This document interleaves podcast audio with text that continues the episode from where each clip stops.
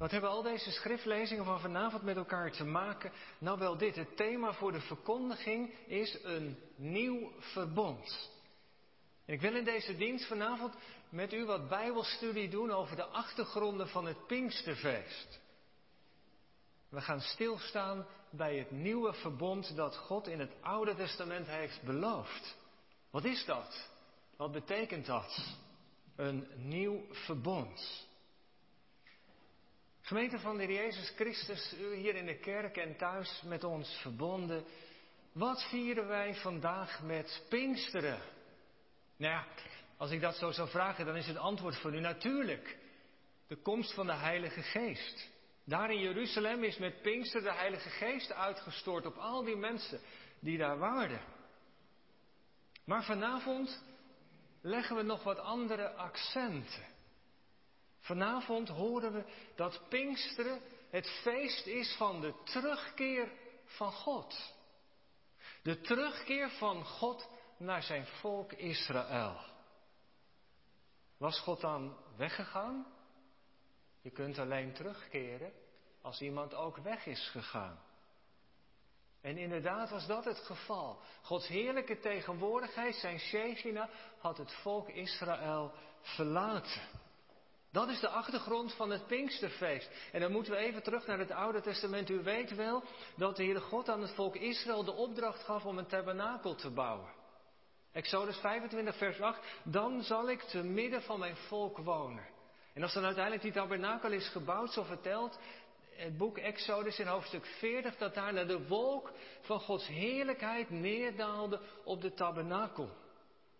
En later als de tempel gebouwd is, is daar weer die wolk, de Joden noemen dat de Shechina van God, die neerdaalde op de tempel. En de mensen hebben het gezien en ervaren. De priesters konden niet staande blijven vanwege de, het gewicht van de heiligheid en de majesteit van God. Maar één ding was duidelijk, God woonde te midden van zijn volk. Dat was zijn belofte, dat was zijn verlangen, daar had hij alles aan gedaan.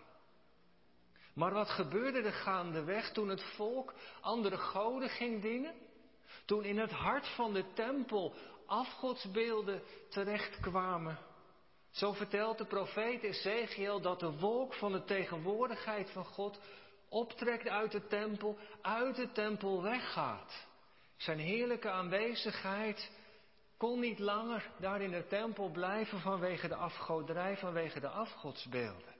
En waar gaat die wolk van de heerlijkheid van God naartoe? Nou, dat vertelt Ezekiel naar de berg ten oosten van de stad Jeruzalem. En dat is niets anders dan de Olijfberg. Daar rust de wolk van de tegenwoordigheid van God. Even tussen twee haakjes.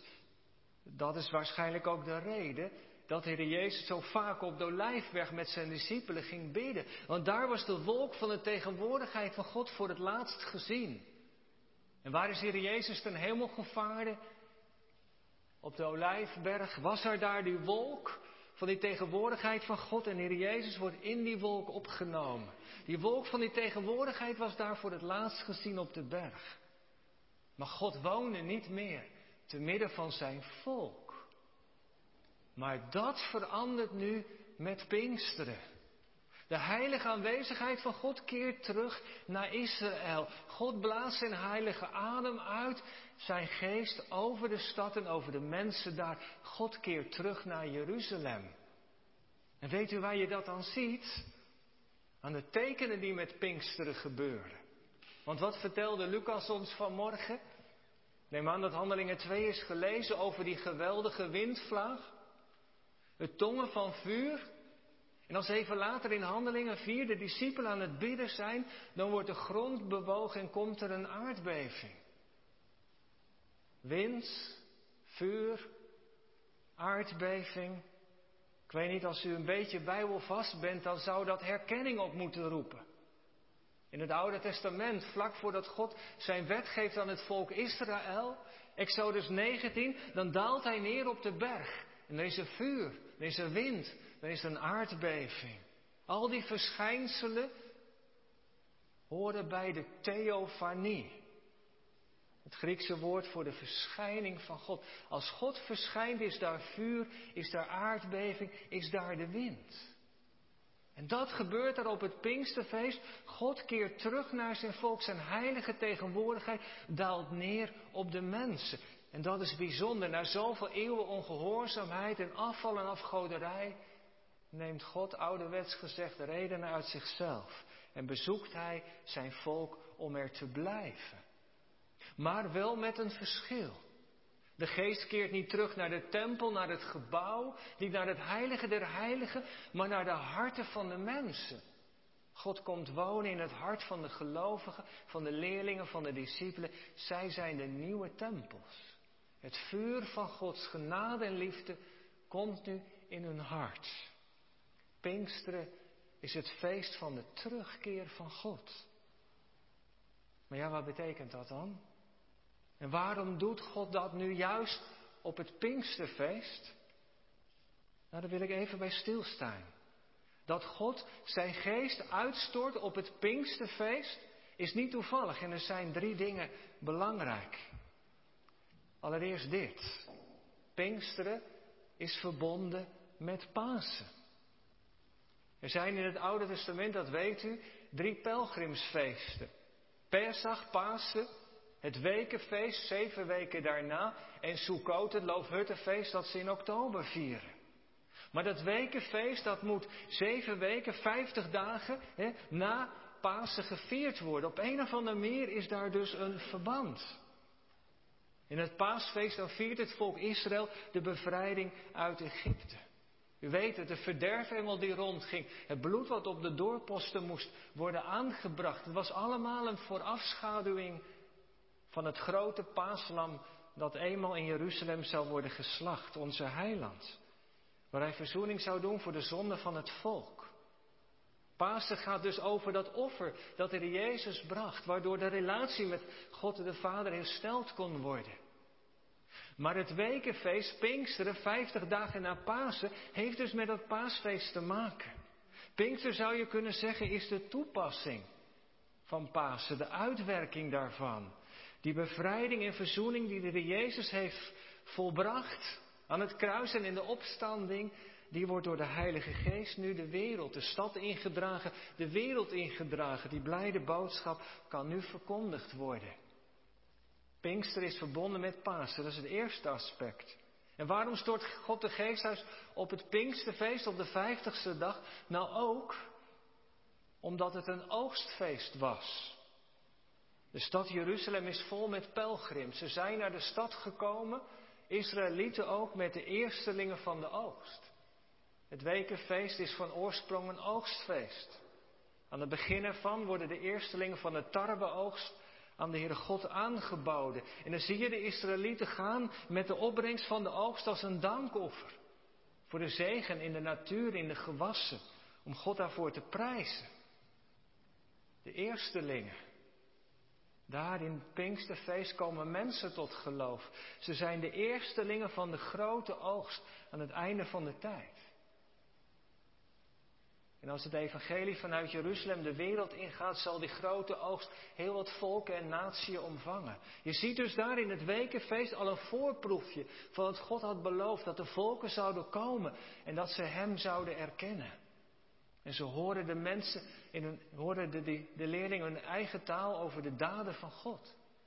En als ze, zich, als ze tot geloof komen, ontvangen ze de Heilige Geest. En die Heilige Geest nemen ze mee als een geschenk als ze weer naar hun huizen gaan. Als ze weer gaan naar de plek waar ze wonen. Zo breidt het, het evangelie zich uit in het Romeinse Rijk. Het was dus een oogstfeest, de eerstelingen. Symbolischer kan niet. En wat er nog was, dat is het derde. Als het volk Israël in Jeruzalem samenkomt om de oogst, de eersteling aan God te geven, de vijftigste dag na Pasen, was er ook de gewoonte om God te danken voor de Torah, de wet die hij aan Israël had gegeven. Volgens de Joodse overlevering vindt het Pinksterfeest plaats op de dag dat Mozes van God de wet, de Torah, ontving. Ik zou dus 19 lezen dat het volk Israël na de uittocht uit Egypte in de derde maand aankwam bij de Sinaï. En vanaf de eerste maand gerekend was het toen zeven weken later. Precies het Pinksterfeest. En toen hebben de Joden die connectie gelegd. Is het niet alleen een oogstfeest, maar ook een feest waarop ze God dankten voor de wet die hij had ze, aan ze had gegeven. En die wet maakte dat Israël anders was dan alle andere volken. Ze waren door God uitgekozen om die wet als een geschenk te ontvangen. Maar ziet u die lijn? Op het, op het moment dat Israël daar de wet aan het vieren is, komt de Heilige Geest. En dat had God namelijk beloofd, want die wet, dat was nog iets uiterlijks. Maar de Heilige Geest zou die wet in het hart brengen van de gelovigen. Zo zien we op Pinksteren drie lijnen samenkomen. Pasen wordt toegepast, de eerstelingen zijn er en de wet. En wat hebben die drie dingen nou met elkaar te maken? Een gemeente heel veel. Want wat we met Pinksteren zien gebeuren, is wat God had beloofd aan al die oude profeten. Ik zal met jullie een nieuw verbond maken. Als de geest wordt uitgestort, keert God terug naar zijn volk. En al die oude beloften beginnen daar vervuld te worden. De tijd van het nieuwe verbond is aangebroken. En dat verbond, dat is zoveel rijker en krachtiger. Dat is zo krachtig dat na Pinksteren de wereld nooit meer hetzelfde zal zijn. En ik zal het even wat meer, meer uitleggen. dus de profeten spreken over een nieuw verbond dat gaat komen, waarin de geest de wet in de harten zal schrijven, waarin ze op een intieme manier met de Heer mogen omgaan. En waarom was dat nieuwe verbond dan zo bijzonder? Dat had te maken met het oude verbond. Want daarin was het, om zo te zeggen, niet gelukt. Dat verbond dat God met Israël had gesloten. Ik breng u dat maar even in herinnering, wat bijbelse lijnen vanavond. Dat had God gesloten op de berg Sinai. God was neergedaald en hij had, zich, had, had, het, had, had het volk Israël uitgenodigd om in een relatie met hem te stappen. Hij had het volk Israël uit Egypte gebracht. Hij had het door de woestijn gebracht. Hij had het helemaal dicht bij zich gebracht. Op arendsvleugelen gedragen.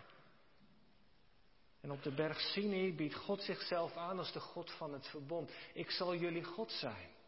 Ik zal voor jullie zorgen. Ik heb jullie bevrijd. Ik geef jullie mijn wet om te blijven bij mijn bevrijding. En dan lezen we in Exodus 24 dat heel dat volk wat er samen is, antwoord geeft. Ja, alles wat de Heer gesproken heeft, zullen wij doen. En toen was het verbond een feit. Dus net als bij een huwelijk. Als de beide partners ja zeggen, dan is de relatie beklonken. Dan is de relatie, het huwelijk, een feit, officieel gemaakt. En natuurlijk staan God en het volk niet op hetzelfde niveau. Maar een verbond werkt zo dat er twee partners zijn. En hij, de machtige God, nam het initiatief. Om kleine zondige Israël, om daarmee een relatie te beginnen. En zo is het daar gebeurd, daar bij de Sinaï. En twee dingen van het oude verbond waren belangrijk. Het oude verbond had God zijn wet gegeven. Je zou kunnen zeggen, die wet van God, dat is de samenvatting van wat hij belangrijk vindt. Waarvan de Heer Jezus heeft gezegd, het gaat om de liefde tot God en de liefde tot de naaste als de vervulling. Maar die wet dat had zoveel geboden die met het dagelijks leven te maken houden. Willen jullie blijven bij mij als bevrijder? Willen jullie wandelen in het spoor dat ik wijs? Dan moet je deze geboden houden. En daar zat nu juist het probleem, dat lukte niet. En het oude verbond had ook een middelaar. Want het contact tussen God en de mensen, tussen God en het volk, was nooit direct. Dat kon niet, vanwege de zonde. En God sprak via bijzondere mensen, via profeten, priesters en soms zelfs via koningen. Zij waren bemiddelaars. Zij bemiddelden tussen het volk en de Heere God.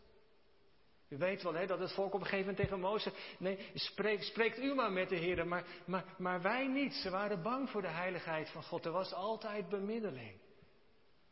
De wet, de middelaar, dat was het oude verbond en het volk zei zo met volle passie, alles wat u vraagt, dat zullen wij doen.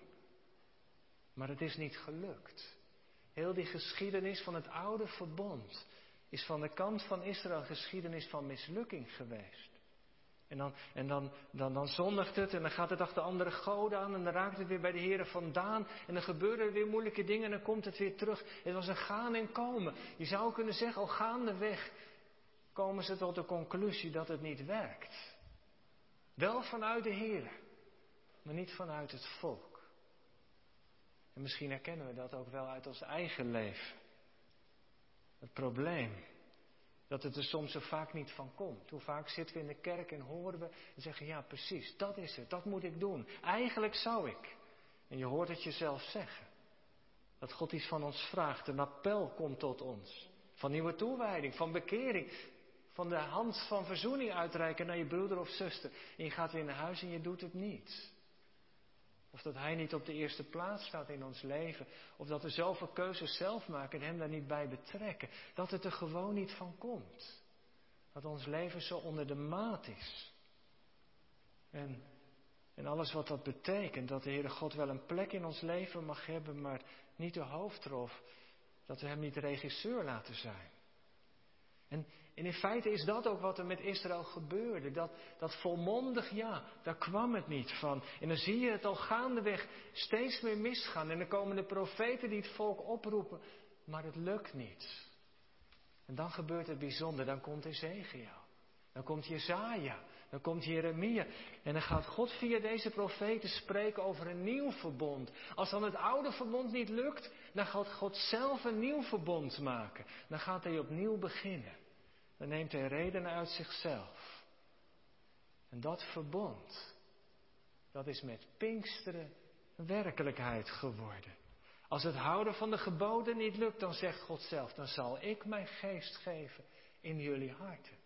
En dan zal ik het zelf vanuit binnen in jullie levens gaan uitwerken. En dat is zo bijzonder, want de Heere God heeft Israël niet afgeschreven. Maar hij geeft die prachtige belofte van dat nieuwe verbond. En dat nieuwe verbond, dat is zo'n bijzonder verbond. Daar zitten zulke krachtige beloften die met Pinksteren worden vervuld. En ik ga er drie noemen. Het kenmerkende van het nieuwe verbond is, het, is dit. Het nieuwe verbond is een verbond van royale vergeving. Dat is het eerste. Royale vergeving. Want daar spraken de profeten over. Jeremia 31 zegt God, ik zal al hun ongerechtigheid vergeven. Ik zal aan hun zonde niet meer denken. Ezekiel 36, ik zal jullie reinigen van al jullie onreinheden, van al jullie afgoden. En als je die woorden tot je laat doordringen, dringen, dan, dan is die boodschap duidelijk. God belooft een vergeving die alles wat in de weg staat aan zonde wegneemt reinigt. En weet u dat nieuwe verbond met die royale vergeving, die is gegrond, geworteld in het offer van de Heer Jezus. Wat we met het avondmaal vieren. U weet, hè, dan klinken die woorden. Dit is het nieuwe verbond in mijn bloed. Dat, die belofte van de profeten, die wordt in het offer van de Heer Jezus vervuld. Dat vieren we bij het avondmaal. Dat nieuwe verbond is een bond, verbond van royale vergeving dankzij het offer van de Heer Jezus. En daarmee heeft God zelf dus een hele bijzondere stap gezet. Het kruis van de Heer Jezus en zijn lijden en sterven hebben dus een vergeving mogelijk gemaakt die zo rijk is, zo omvattend, dat niemand in het hele universum kan zeggen, dit is niet voor mij. Geen zonde te groot, te ernstig, te veel omvattend. Je kunt zoveel dingen in je leven mis hebben gedaan. Maar die vergeving omvat dat allemaal. Er is maar één voorwaarde. En dat is berouw. Dat je knieën buigt. Dat je mee met de dingen van je leven die mis zijn gegaan naar de God toe gaan. En dan is die rijkwijde zo groot dat heel ons leven, van het begin tot het einde, door die genadige vergeving wordt omvat. Royale vergeving, dankzij het offer. Het nieuwe verbond. En daarom heeft Pinkster ook met dat oude verbond, met, dat, met, dat, met Pasen te maken, met dat nieuwe verbond. Dankzij de Heer Jezus is dat nieuwe verbond nu beschikbaar voor ons. Voor iedereen in deze wereld. In dat nieuwe verbond strekt God zijn handen naar mensen uit. Kom maar. Wat je ook in je leven hebt gedaan. Bij mij is vergeving en een nieuw begin. Dat is Pinksteren. Daarom gaan die discipelen, die leerlingen zo enthousiast de wereld in. Want Jezus is geen verleden tijd. Hij leeft. En hij zoekt contact met ons. Hij zoekt een relatie. Dat is het eerste, die royale vergeving. En dan het tweede. Dat nieuwe verbond had ook de belofte van de Heilige Geest in zich. Die Heilige Geest die zou komen wonen in de harten van ons als gelovigen. Die wet die voor ons lag, ligt, die voor Israël lag, die ze beloofd hadden te zullen houden, maar die ze niet konden houden. Nu zegt God, dan kom ik jullie helpen, dan zal mijn geest komen om die wet van binnenuit te gaan vervullen. Ik zal mijn geest in jullie binnenste geven. En ik zal maken dat jullie in mijn verordeningen wandelen. Dat is nou iets om je met Pinksteren over te verwonderen. Zoals die jeugdvereniging in Linschoten zichzelf noemde, Niek. Niet in eigen kracht. De Heilige Geest is gekomen om ons te helpen. Zodat wij de dingen niet in eigen kracht hoeven te doen. Die geest die legt het verlangen in ons hart. Om de Heer lief te hebben. En die broeder en zuster die je naar behandelt. Te beminnen, lief te hebben, te vergeven. En als je iemand niet kunt vergeven, als je niet die stap naar die ander kunt zetten, dan mag je een beroep doen op de geest die in je woont. Zoals Corrie ten Boom, die die vervolger van het kamp niet kon vergeven.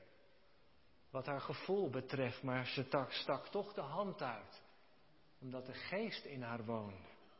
Dat is het geheim. Daar mogen wij een beroep op doen. Het is Pinksteren geweest. Gods geest woont in ons die geloven. Hij is de helper. Ik kan het niet. Ik heb er ook heel vaak geen zin in. Maar de geest kan het wel. En hij schenkt mij het verlangen. Moed. Ik vind dat zo mooi. In het boek Handelingen, Pinkster heeft iets eenmaligs, de uitstorting van de geest. Maar als je door het boek Handelingen bladert, dan zie je dat het eigenlijk steeds weer in allerlei situaties Pinksteren wordt. Dan zie je daar Petrus staan. Als hij ter verantwoording wordt geroepen, wordt hij vervuld van de geest. En begint hij met veel vrijmoedigheid te spreken. Stefanus, vlak voordat hij gestenigd wordt, staat hij. Vervuld van de geest spreekt hij over de grote daden van God. Misschien wel juist in moeilijke situaties. Als wij stil bidden. Heere God, hoe kom ik hier doorheen? Dat dan die geest komt met een extra portie kracht. Dat had de Jezus beloofd, u zult kracht ontvangen. Wanneer de Heilige Geest over jullie komt, de geest die moed geeft. Die wijsheid geeft in een lastige situatie. We hadden het net al even in het voorgesprek in de consistorie, dat het zo mooi is van Pinksteren. Dat Gods geest in je komt en je de woorden in de mond legt. Wat de Jezus aan zijn discipelen belooft. Maak je geen zorgen over wat je moet zeggen. In die situatie. De geest van mijn vader, die in je woont, die zal je de woorden in de mond leggen. Creativiteit om je kinderen te bereiken, om met hen over Jezus te praten. Woorden van wijsheid en kennis als je voor iemand bidt. Kracht als iemand bevrijd moet worden van, van nare stemmen of kwade machten. Niet ik, maar de geest die in mij woont. Ik vermag alle dingen. Door Christus, die door zijn geest in mij woont, zegt apostel Paulus. Het nieuwe verbond is het verbond van royale vergeving. Het is een verbond van de inwoning van de geest. En als derde is het verbond van de nieuwe intimiteit met God. Daarom hebben we Psalm 25 gezongen. Gods verborgen omgang vinden. Dat is nou echt iets wat de geest ook doet in ons leven. Door de geest kunnen wij de stem van God horen in ons binnenste, in ons hart. Direct, zonder bemiddeling van middelaars. Spreekt de geest. De geest getuigt tegen onze geest. Dat we kinderen van God zijn, zegt Paulus. De schrijver van de Hebreeënbrief noemt daarom het nieuwe verbond een beter verbond dan het oude, omdat iedereen contact mag hebben met de Heere God. Zij zullen niet meer ieder tegen zijn naaste zeggen, ken de Heer. Maar ze zullen mij allemaal kennen. Van de kleine en de grote. Door het nieuwe verbond mogen wij de Heere God kennen.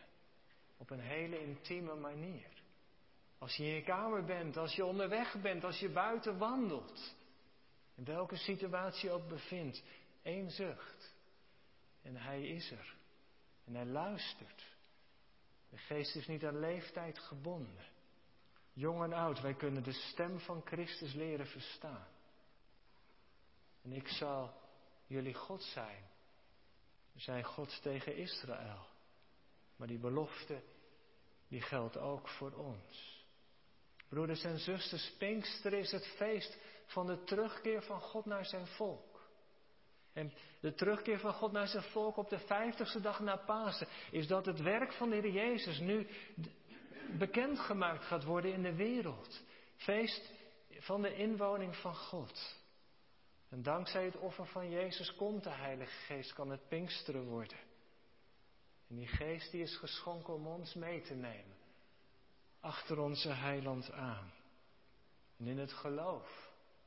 En ik hoop dat het in uw jouw leven ook zo is. Dat je verbonden bent met de Heer Jezus. Maar in het geloof mogen wij zeggen, ook al gaat mijn weg door een dal van diepe duisternis heen. Uw liefde drijft de angst in mij uit. Uw geest is bij mij. En daarom ben ik nooit alleen. Nooit meer alleen.